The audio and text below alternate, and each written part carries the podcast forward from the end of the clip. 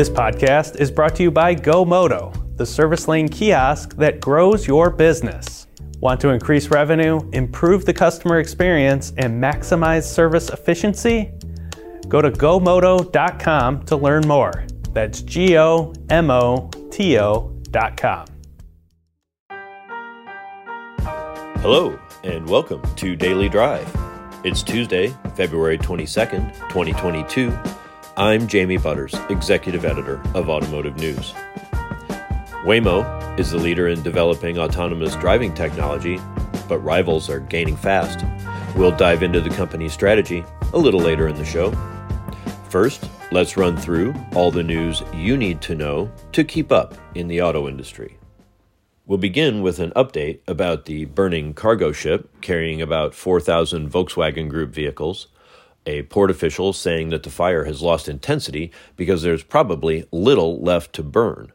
The ship is carrying VWs, Porsches, Audis, Bentleys, and Lamborghinis. It caught fire in the middle of the Atlantic Ocean on Wednesday.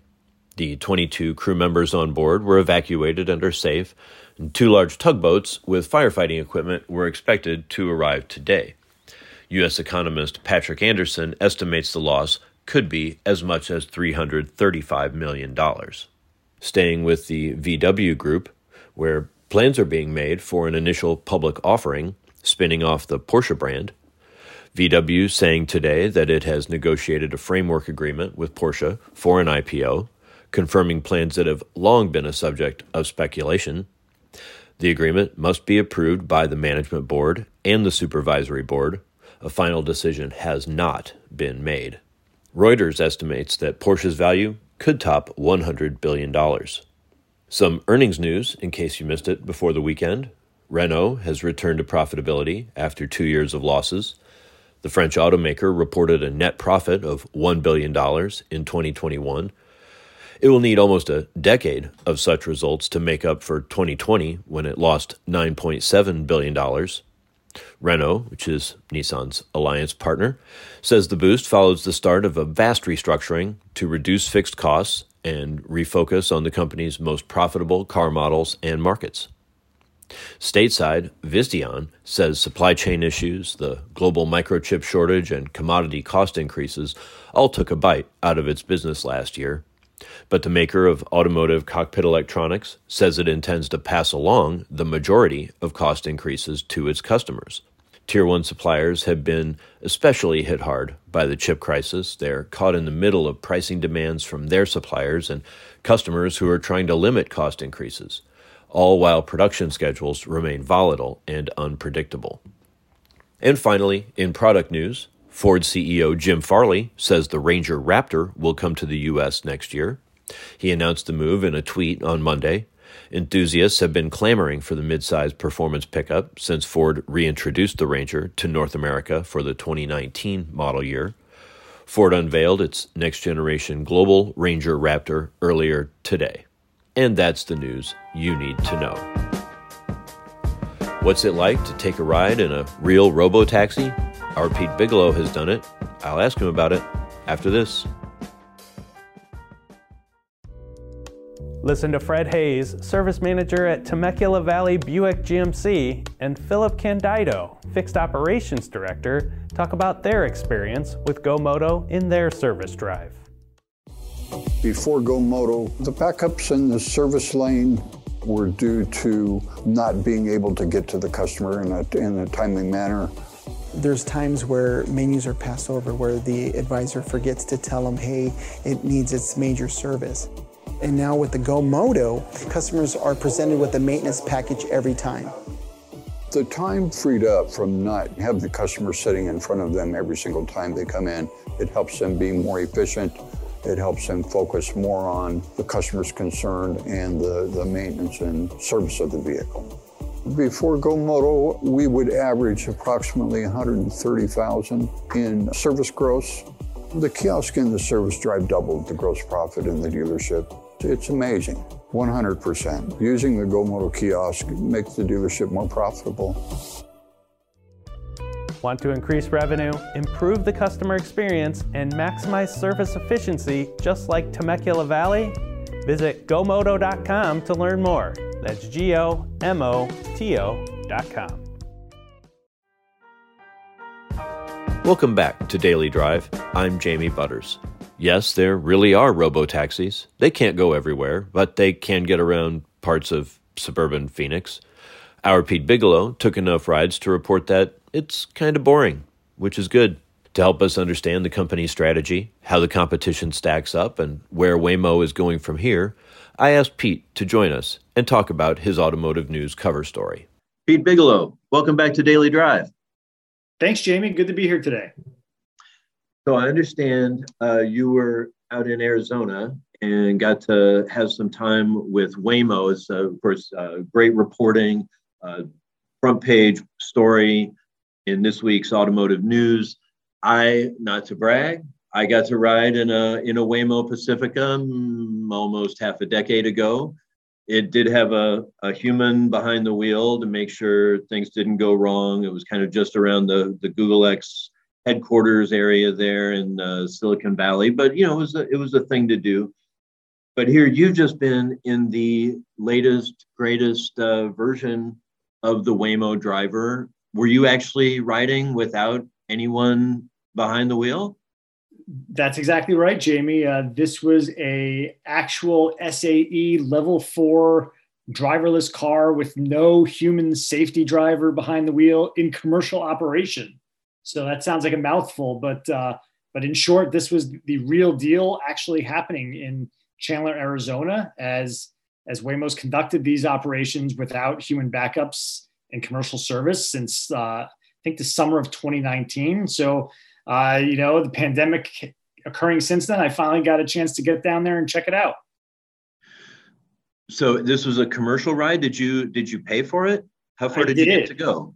Yes, I, I mean, I took a few of those rides while I was down there, uh, since that since that was kind of uh, the big point of my trip. But uh, I think the first one cost me eight dollars and forty two cents to go about five miles from my hotel to a, a local Whole Foods, and uh, you know, it was probably on par with the cost of, of other ride hailing services. And uh, you know, this this was a non scripted ride, as you know, like you were saying before as as members of the the media here, we sometimes get to check out these technologies, um, you know, in advance or, or pre-commercial. But this was a a commercial robo taxi service in uh, in practice, and, and it was kind of funny. It felt kind of lonely. It was just me sitting in the car, and after a while, I did what probably anybody else would do. I pulled out my phone and just started, uh, you know, checking out Twitter and Facebook and, kind of going about my my business on the screen there one more thing about the the ride. So there's not a human driver on board, but do they have remote uh, observation that if something went wrong, if a coyote ran out into the road um, and the car got confused, uh, there would be a, a, a remote human who could take it over and and help navigate so so I'll not to split hairs here a little bit. They do have remote assistance available should should I need it, and I think we uh, you know, we saw that in practical use last year when there was the story involving a, a passenger named Joel Johnson who was recording his ride and, and he ran into some trouble and needed that help. Um, but it's not a, the remote help is not uh, someone who will patch in and directly control the vehicle. They might send it navigational directions, um, but at no time does anybody else actually control the vehicle as it's moving. And then they Waymo does have a remote team that would come out then, and a human theoretically would then drive the car where where I needed to go if if it kind of ran into uh, troublesome or confusing situation. Okay, so with a no, tell me all the, all the modifiers. You had a, a commercial, uh, driverless, uh, level four. yes, I mean, uh, think the real deal, the thing that the industry has actually been trying to to achieve for some time now. And uh, you know, it's kind of funny. Like we get pessimistic, waiting for this to reach uh, widespread deployment, or waiting for other companies to deploy. And kind of one of the reasons I wanted to go down there in the first place was that that Waymo has been running this commercial service. They're getting paid for for providing a ride hailing service with no, you know, human safety backups behind the wheel uh, and I wanted to check it out and see how this functions in the real world. but how much of the real world does it cover? I know you've got that the Phoenix area. Is it is it all of Phoenix, all of all of Phoenix broadly? How how close is it to being able to go national? This is a great question, Jamie. Uh, the, the short answer is it's not even you know around Phoenix t- to a large extent. It's in Chandler uh, and part of Tempe. Uh, it's a 50 square mile uh, geofenced service area. Uh, some of the, one of the big limitations I found to it was it does not go to Arizona State University in Tempe. Uh, it does not go to Phoenix Sky Harbor Airport, and those I have to imagine are lucrative pickup spots and, and destinations. So, um, you know that they can't get there yet means it's, it's certainly not close to national, uh, you know, whatever we might think of as a widespread or national deployment. But but Waymo's answer to that is essentially that it might be taking longer uh, on this front end than than many people would like or, or have envisioned, but they believe that they're building competencies in, in particular scenarios uh, that are not specific to a, a particular vehicle type nor a particular location. So once they kind of get this critical mass of, of core competencies unlocked, then they believe they'll be able to quickly scale elsewhere. You mentioned not being tied to a certain type of vehicle. Of course, they already they've got the, the minivans and the Jaguars, and they've got a new uh, specialty vehicle coming from from Geely or Zeekr. Uh, but they also do heavy trucks. Is is anyone else trying to do both at this point? Both cars and and big rigs? Yeah, that's a great question, Jamie. Uh, not the answer is not really. I think um, the, the company and competitor that might be most like Waymo is Aurora, which is, of course, run by Chris Urmson, who's the former head of the Google self driving car project. Uh, their approach is similar. Uh, they, they are building a driver that can be transferred between minivans and Class 8 trucks, just like Waymo. Um, Aurora is different in that they do a lot of development in simulation versus the, the real world uh, programs that Waymo has set up. Uh, Aurora is different in that they're planning to deploy trucks first. They don't yet have a middle mile vehicle like Waymo working with the Ram ProMaster. So uh, I would say that they're probably the most similar company, but but there's some some of those key differences too. Are there any other competitors that uh, Waymo is looking over their shoulder at?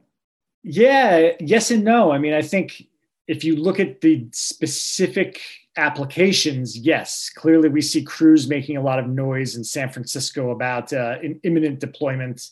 They're enrolling uh, riders, certain riders, into their program, which is going to, you know, ostensibly soon deploy on limited routes during limited times in San Francisco. And on the robotaxi front in the U.S., that's they're the ones who are probably closest to, to knocking on Waymo's door, so to speak.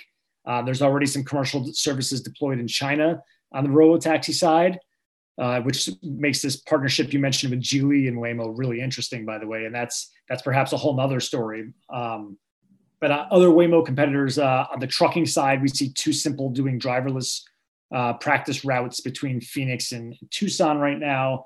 Uh, we see Gatik doing driverless runs in Arkansas on middle mile trucking routes. So so yes, I think you know to answer your question, there are competitors who are uh, close to doing what Waymo's doing, but but they're not doing it across all the applications that that Waymo is trying to uh, bring to the market on on the same, if not similar, timeframes.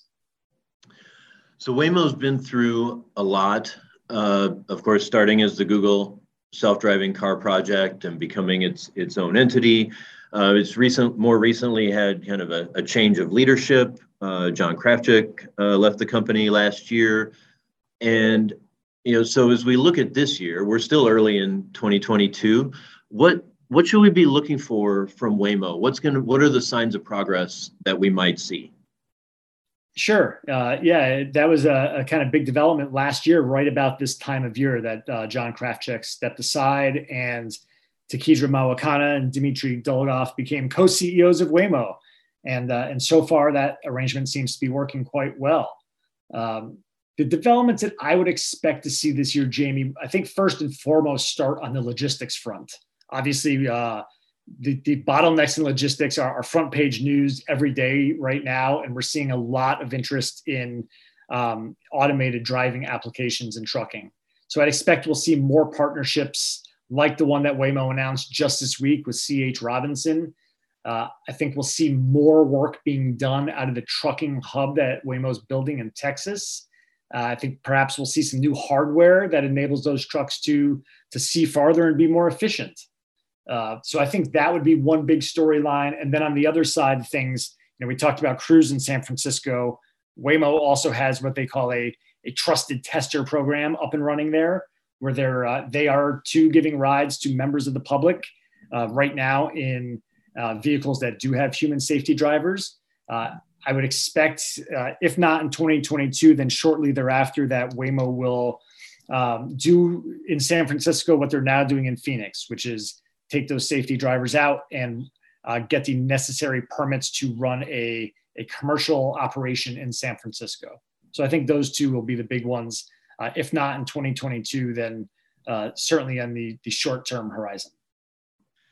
Well, it's really interesting stuff, Pete. I'm I'm glad you uh, got a chance to to ride in the new one, and, and I'm glad it went well. I'm glad every I'm glad everything was safe and you made it home all right. Yeah, it's kind of funny. Thanks, Jamie. It was uh, you know, I think the the half dozen or so rides that I did, it's not it's not easy to say something, pronounce something safe after that number of rides, but but my experience was pretty uneventful, and uh, look forward to getting back to uh, riding in more Waymo sometime soon. Yeah, uneventful sounds like like the right goal for a, a drive to the uh, Whole Foods. Thanks so much, Pete. uh, very welcome, Jamie. Good talking to you today. That's Daily Drive for today.